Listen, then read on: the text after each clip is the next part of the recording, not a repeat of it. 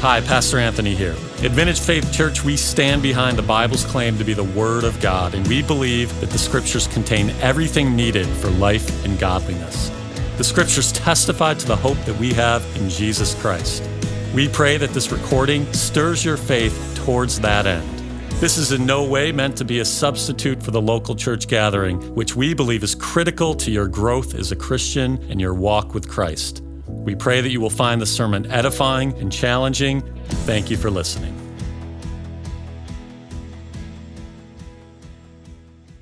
Okay, so just a few opening questions, maybe self diagnostic questions, and you don't, not to be answered out loud. And if you're with a, a spouse, not for the spouse to answer for the other spouse, although you can have that conversation um, maybe later today. But, but here, here's a few questions. Um, do you use your speech more often to build people up or to tear them down?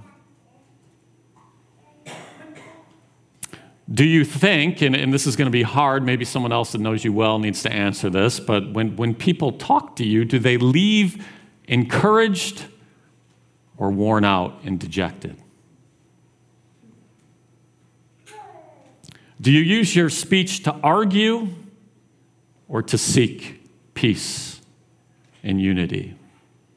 And here's one that should sting us all in some way. Do you stretch the truth or bend the truth to your advantage? And again, I, I, ask it like that because I don't think anyone in here would say that they outright lie, although some of us would, um, that we're liars. But do you stretch it? Do you bend it to suit your purposes? This is what our text is going to be dealing with today. It's highly practical. Um, in fact, for the next three weeks, four weeks, it's highly practical, um, very practical Christian living type stuff. In fact, it's, it's really all just a continuation of where we were last week. And if you remember, Paul said, Do what? Take off the old self and put on the new self. And then, and then this week and next week and the week after, he's just unpacking hey, here's what that looks like in case you don't know. Um, I'm going to start here in James, though because a lot of our text today is about our speech, not all of it, but a lot of it. And James says this So also the tongue is a small member, yet it boasts of great things. How great a forest is set ablaze by such a small fire. And the tongue is a fire, a world of unrighteousness. The tongue is set among our members, staining the whole body, setting on fire the entire course of life, and set on fire by hell. Wow. right? Like what James is getting at and what Paul is going to be getting at today is we can do a ton of damage with our words. And we can also build up and we can do a lot of good with our words. But I, I just kind of want to draw your attention to this idea of speech before we get into our text today. I want you to think about it. If you remember last week, Paul ended with this idea of we're being made in the image and likeness of God. We're being made into his image and likeness. That image has been marred in the fall, and through Christ, we are becoming more and more human. One of the ways in which we are made in God's image and likeness is we talk, we communicate. And if you think about this is pretty obvious, but if you have a dog or a cat or some kind of animal, they do not talk. You might think they do, but they don't. We will often say Charlie is talking to us in our, house, and, you know, he's just making noises, and yes, he's communicating, but he does not communicate with speech. Our God is a God who communicates with speech. If you think about this for a moment, we are a people. If you know and belong to Jesus Christ, we are a people centered around a book Like God has spoken, and He's spoken very clearly. In fact, I don't know if you've ever considered the New Testament is written in Koine Greek, a very precise language. So God has chosen to communicate very precisely to his people. And one of the ways we image him is we also communicate. Not exactly the same. Let's go to Genesis 1 3. And God said, Let there be light, and there was light. We don't image them in this way, right? No one in here speaks things into existence. Um, but our speech does have power.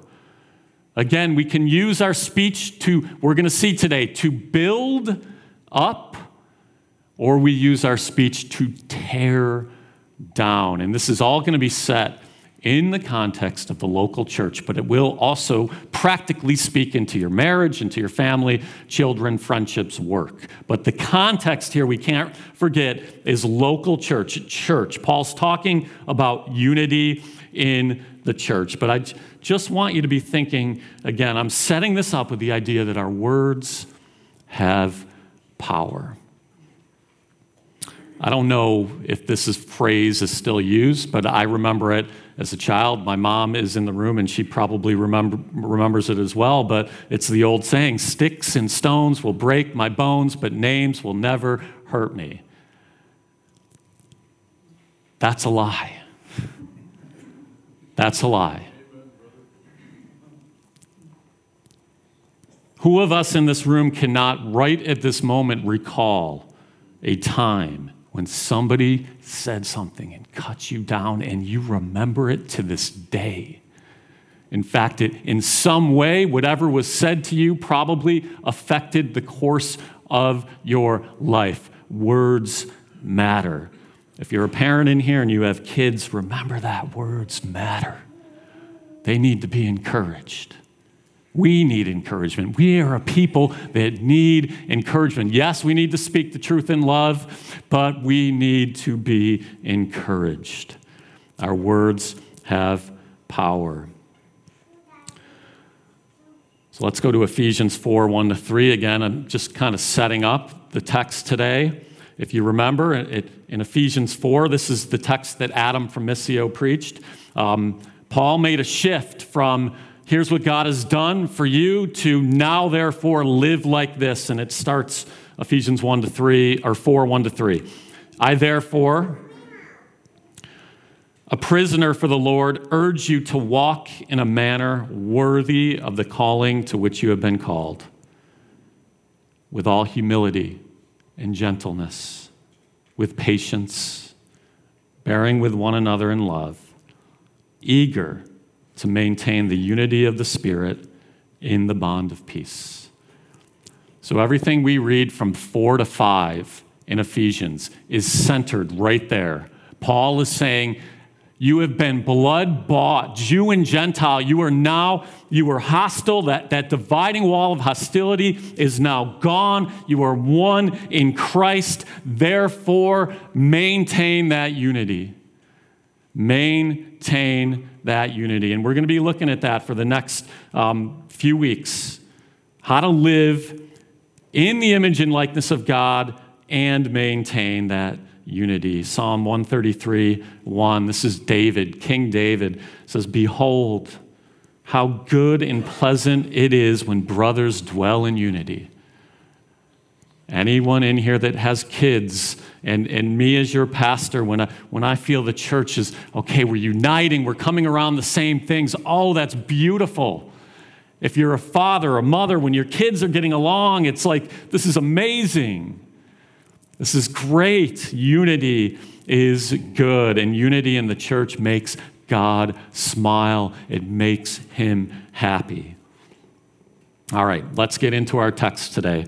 So I want, again, think about all this as threats to the unity in a church. And again, it extends beyond that, but that is the immediate context. Ephesians 4:25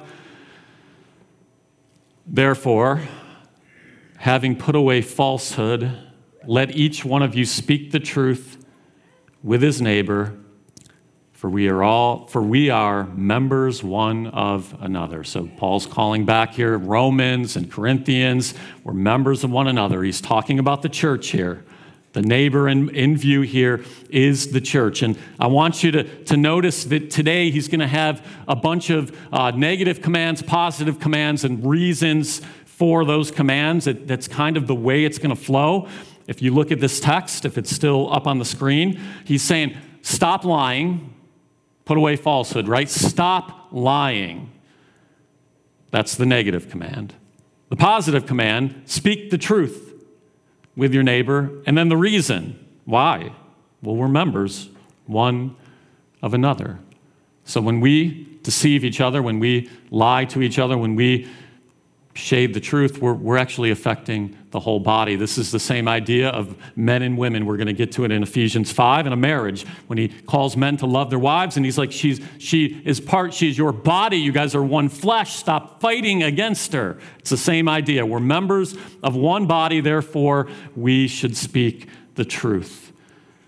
And, brothers and sisters, you, you may have been part of churches um, that, that have been ravaged by this. Some of you, I, I know, have been Christians for a long time, and, and you've seen this, this go on in churches. Praise God, we've had unity here in Vintage Faith. Praise God for that. We have not seen this, but what can happen in churches is, is lies start spreading and someone wants to get their way and it's oh, okay i'm going to shade the truth and leave this out and leave that out and, and say it this way and paul is saying stop it don't act like that. Speak the truth. We're all one body.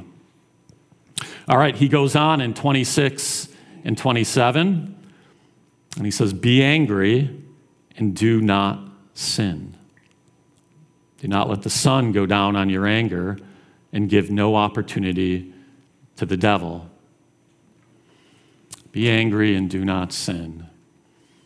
So he's saying here, okay, you might have a reason, a real reason to be angry. But don't sin in that anger. Don't feel that you need to vent your anger. Years ago, when I was in the corporate world and, and had people working for me, and um, realized that I did have a problem with venting my anger. And, and really, it took, took years to get to the root of why. why. Why was I so angry? But there was a point in my, in my life, it was a few year period, where I felt the need every time I was wronged or I felt my rights or something went wrong that needed to be said. I felt the need to say it, and I felt the need to say it firmly and in anger. And I can tell you, the only thing that did was cause problems everywhere I went until I realized one day that I'm, every time I do this, two days later, I, I feel the need to apologize and, and go to this person and say I was wrong. And it kept happening and happening. And then I realized, okay, why am I getting angry? And many, of you, you might struggle with anger. And, and I would just um, encourage you just to really think about the root. What is getting you mad? Because there's a root, and it's usually an idol of some sort. And that's a whole nother sermon, maybe a whole nother sermon series. But something is getting you angry. And for me, I knew exactly what it was. And once I identified it, I, I was better able to deal with it. But Paul's saying, hey, don't let that fester. We don't take this literally. Do not let the sun go down on your anger. It's not literal. You, you, can question me after if you want, but it's not literal. There's places where the sun doesn't go down for, for some time. Um, this is just the idea. Quickly deal with it, nip it in the bud, because what happens when anger is not dealt with, it turns into a bitter root. And that's a whole nother problem. So I would just ask you this morning. Um, I know some of you, you might not struggle with anger, but some of you do. You've confessed it to me. Um, what, what is the root of that? What is the root of your anger? What is the root of your anger? And in the Sermon on the Mount, Jesus equates our anger with murder being angry. And, and, and, in particular, if you read that, it's a very sinful anger, but he equates it in a, not even in a sense, he equates it with murder.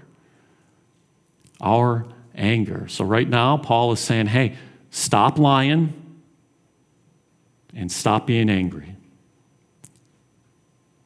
And if, if we are angry, we're giving an opportunity for the enemy. It's where the enemy gets involved and he starts working in those places. He goes on in, in Ephesians 4.28.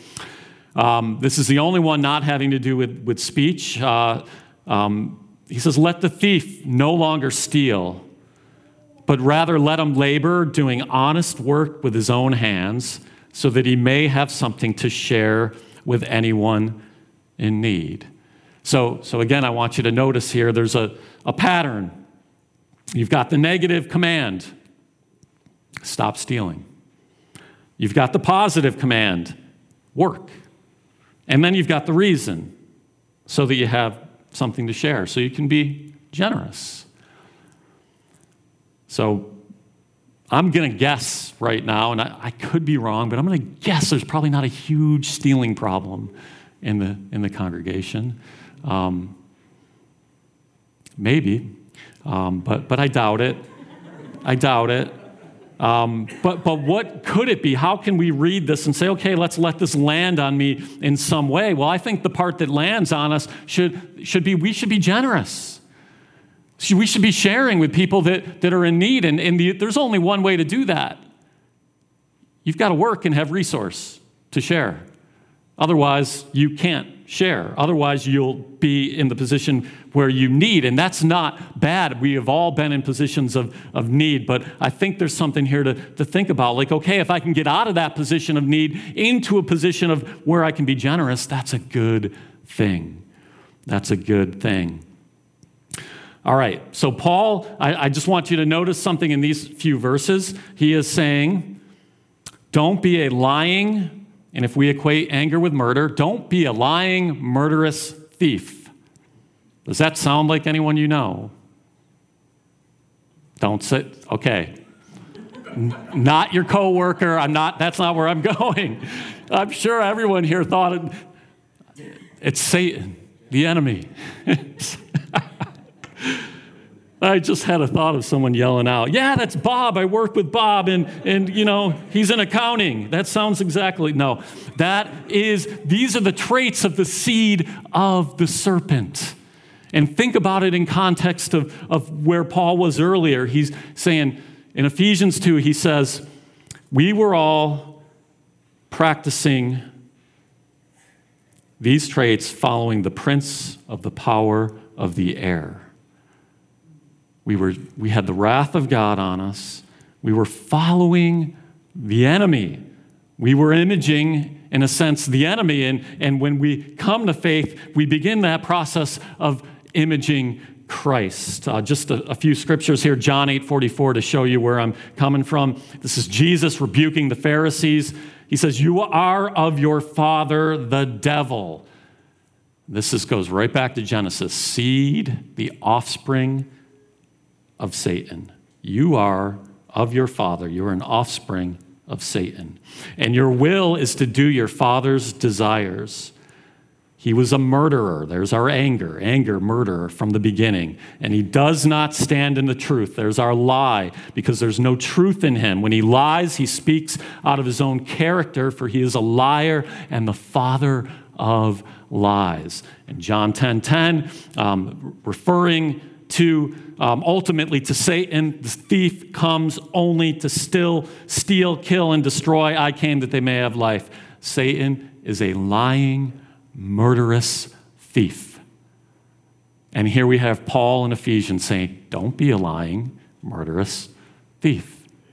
Amen, right? We, when we do that, and, and here's what I would want to just throw out there to give you maybe a category you've never thought of. When we act on these passions, these fleshly passions of lying and deceit and anger, um, and, and, and maybe instead of calling it stealing, uh, um, just being hoarding and, and, and, and not being generous, we are acting like Satan. We are imaging Satan. Ask yourself do I want to be like Christ or do I want to be like the father of lies? And that's, I know no one in here would say the, the father of lies. So we got to be thinking that when we, when we act like that, we are um, in the seed or in the, the stream of, of the enemy. All right. We're going to look at Ephesians 4 29 and 31 together, and then we'll go back to 30. Paul continues Let no corrupting talk come out of your mouths, but only such as is good for building up, as fits the occasion, that it may give grace to those who hear. Let all bitterness and wrath and anger and clamor and slander be put away from you along with malice. So, again, if, if we look at verse 29, you've got that same no corrupting talk, don't let it happen, only what is good, the positive, as it fits the occasion and the reason. Our speech should give grace to those who hear. Have you considered that? Again, I want to bring you back to how we opened up. Have you considered how powerful your words are? How powerful your words are. And this isn't, we don't want to go, you know, the pendulum could swing to, you know, hey, never speaking the truth and only loving people, and that's not loving people. But just remember, your words are powerful. Proverbs 12, 18 to 19 there is one whose rash words are like sword thrusts. Think about that. Your words like sword thrusts? But the tongue of the wise brings healing. Truthful lips endure forever, but a lying tongue is but for a moment.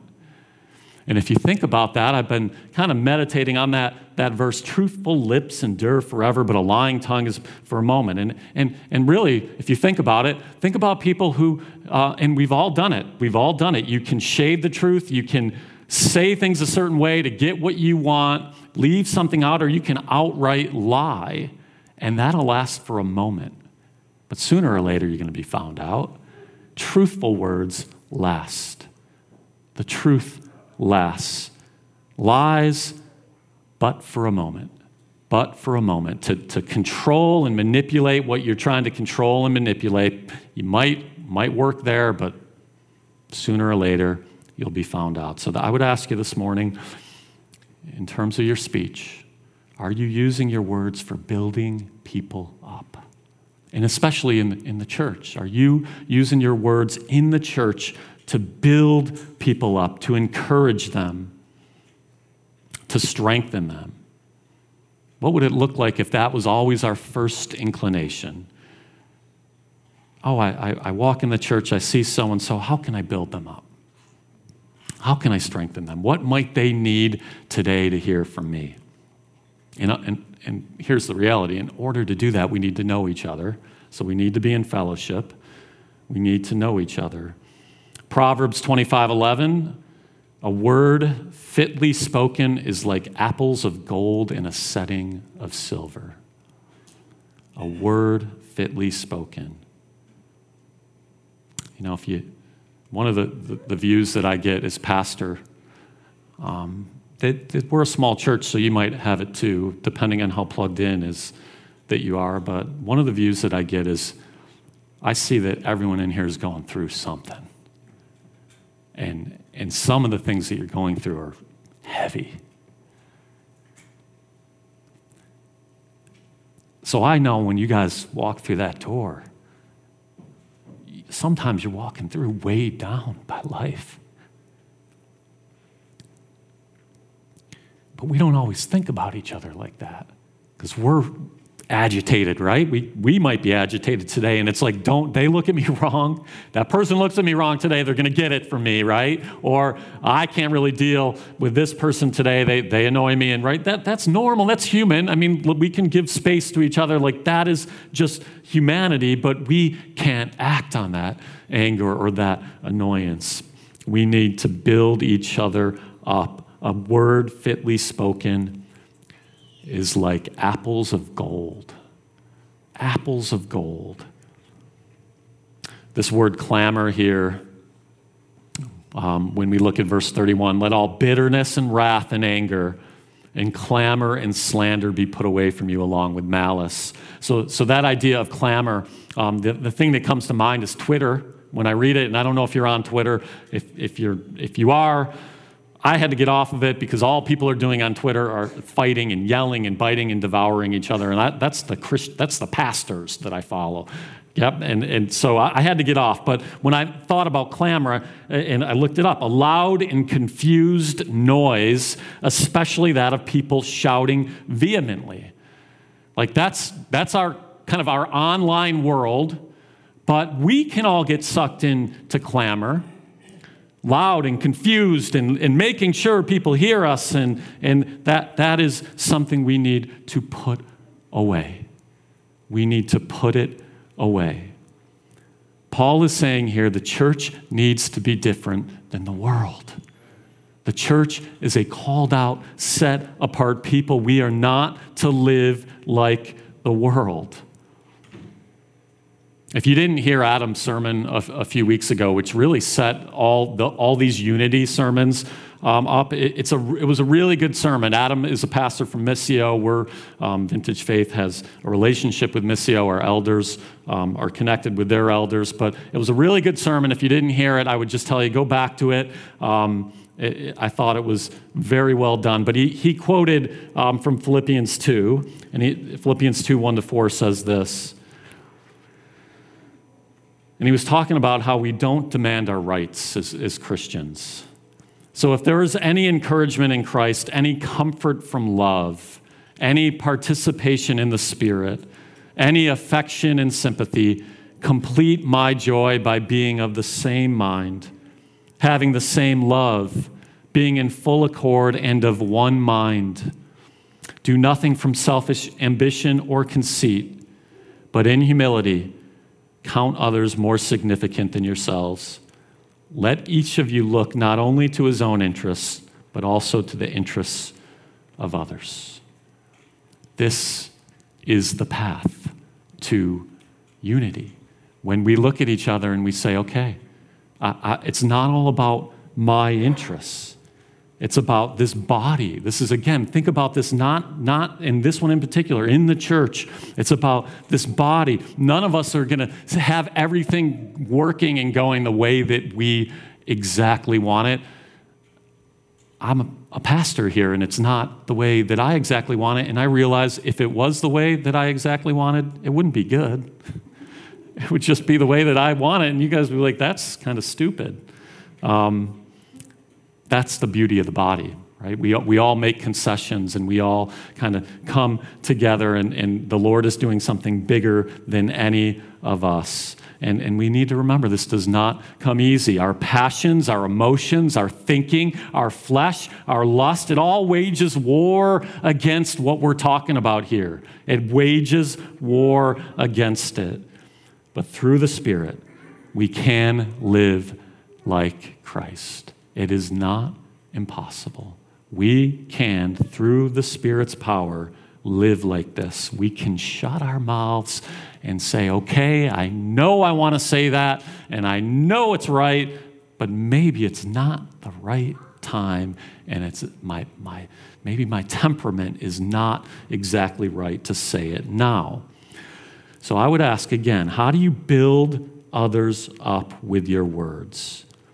And do your conversations with other people, give them grace. Because that's what Paul's saying here that, that uh, we shouldn't have the corrupting talk. We should be, be building each other up, and that building up is, is the giving of grace for other people. So do your conversations with others, give grace. Now we're going to go back to, to verse 30. Paul says, And do not grieve the Holy Spirit of God, by whom you were sealed for the day of redemption. So do not grieve the Holy Spirit of God. He's calling us back to Ephesians 1:13 where he says we were sealed with the Holy Spirit of God. If you when we believe the word, you were born again, you were sealed with God's Holy Spirit until the day of redemption. So he's calling us back to, to 113, but he's also going all the way back to Isaiah, Isaiah 63 10. And this is the prophet speaking of the wilderness generation. But they rebelled and grieved his Holy Spirit. So he's talking about the Israelites who rebelled and they grumbled. They grieved his Holy Spirit. Therefore, he turned to be their enemy and himself fought against them.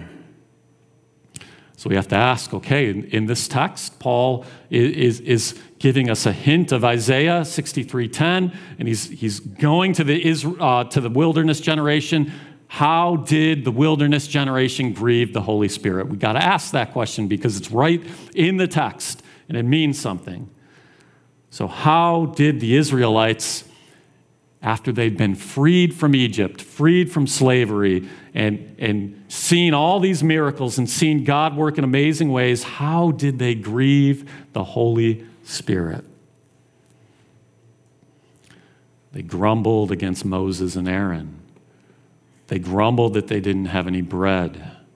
They grumbled that they didn't have any meat. They grumbled that they didn't have any water. They grumbled that they didn't have the vegetables and the meat that they once had in Egypt, even though they were enslaved. They grumbled at, at Aaron and uh, Moses and Aaron and said, Why are you leading? What makes you so special? They fought with each other. And this grieves the Spirit of God, it grieves him.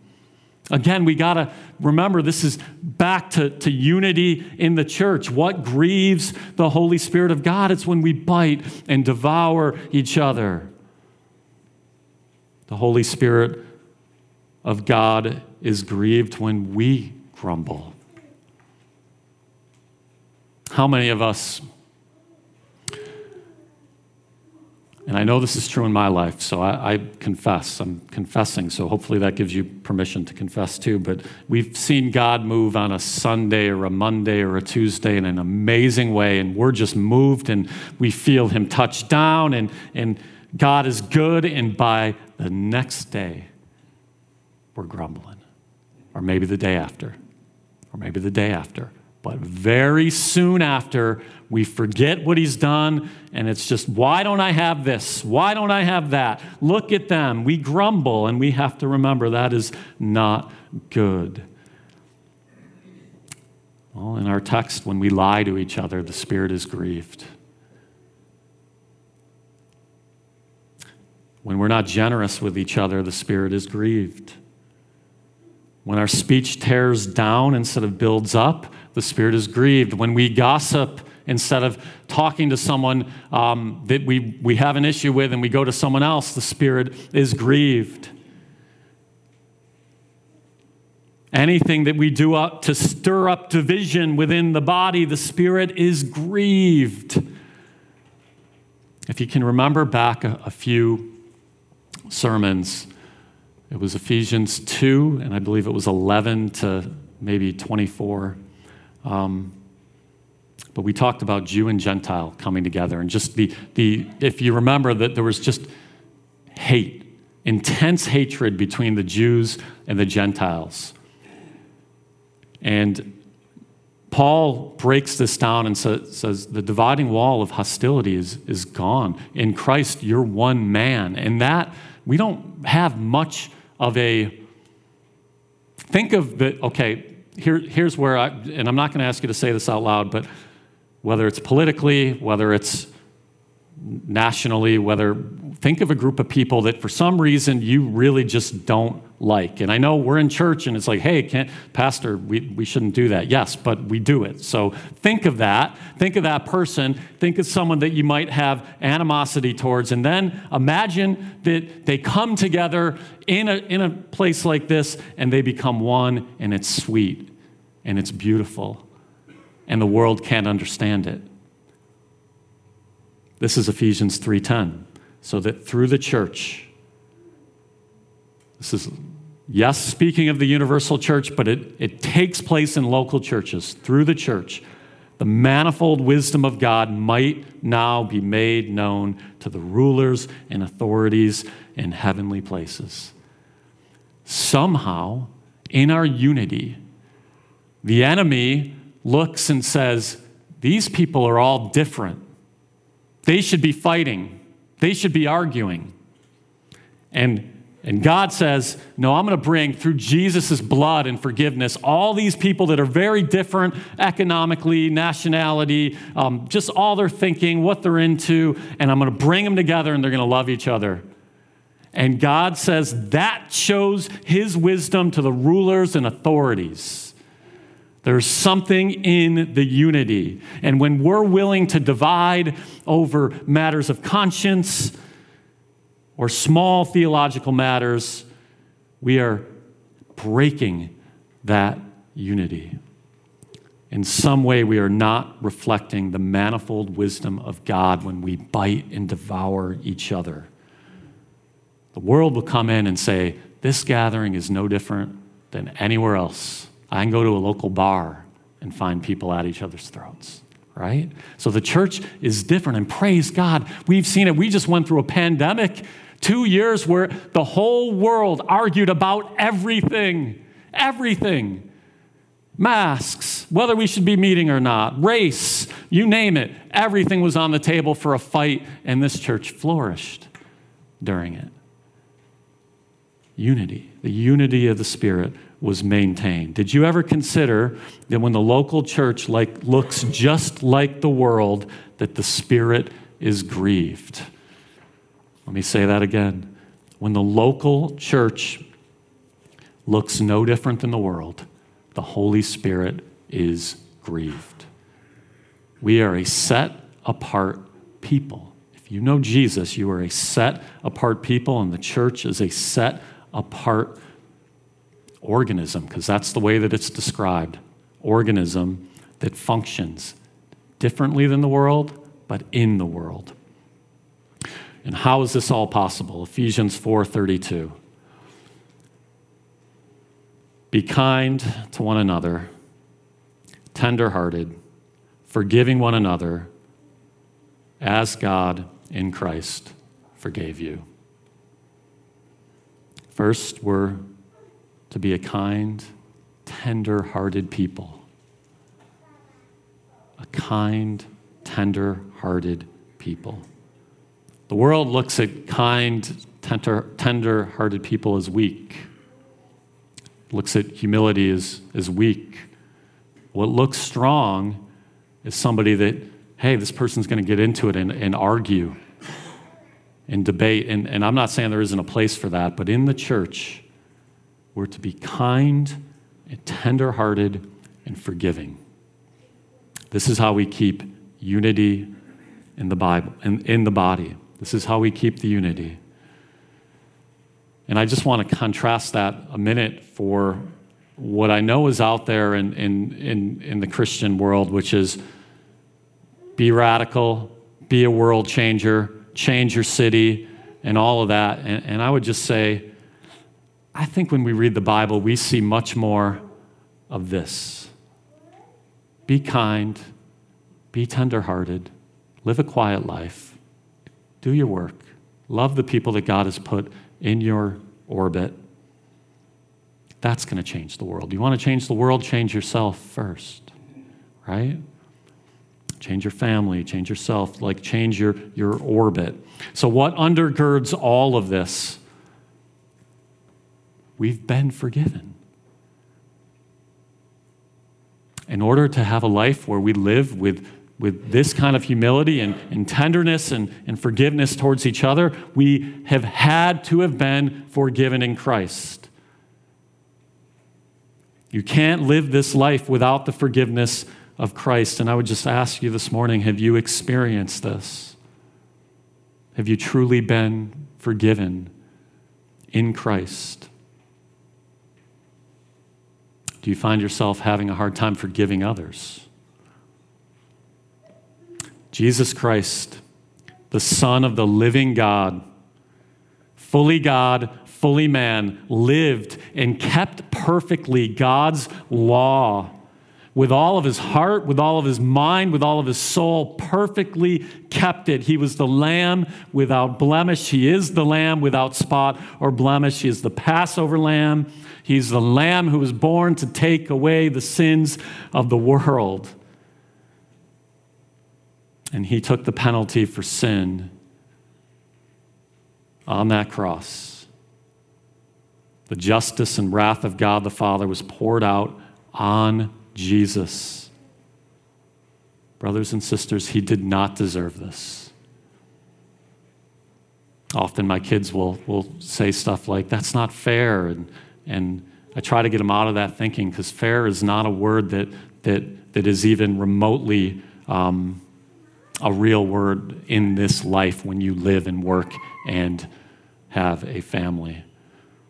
It was not fair for Jesus. He took the penalty that we deserved.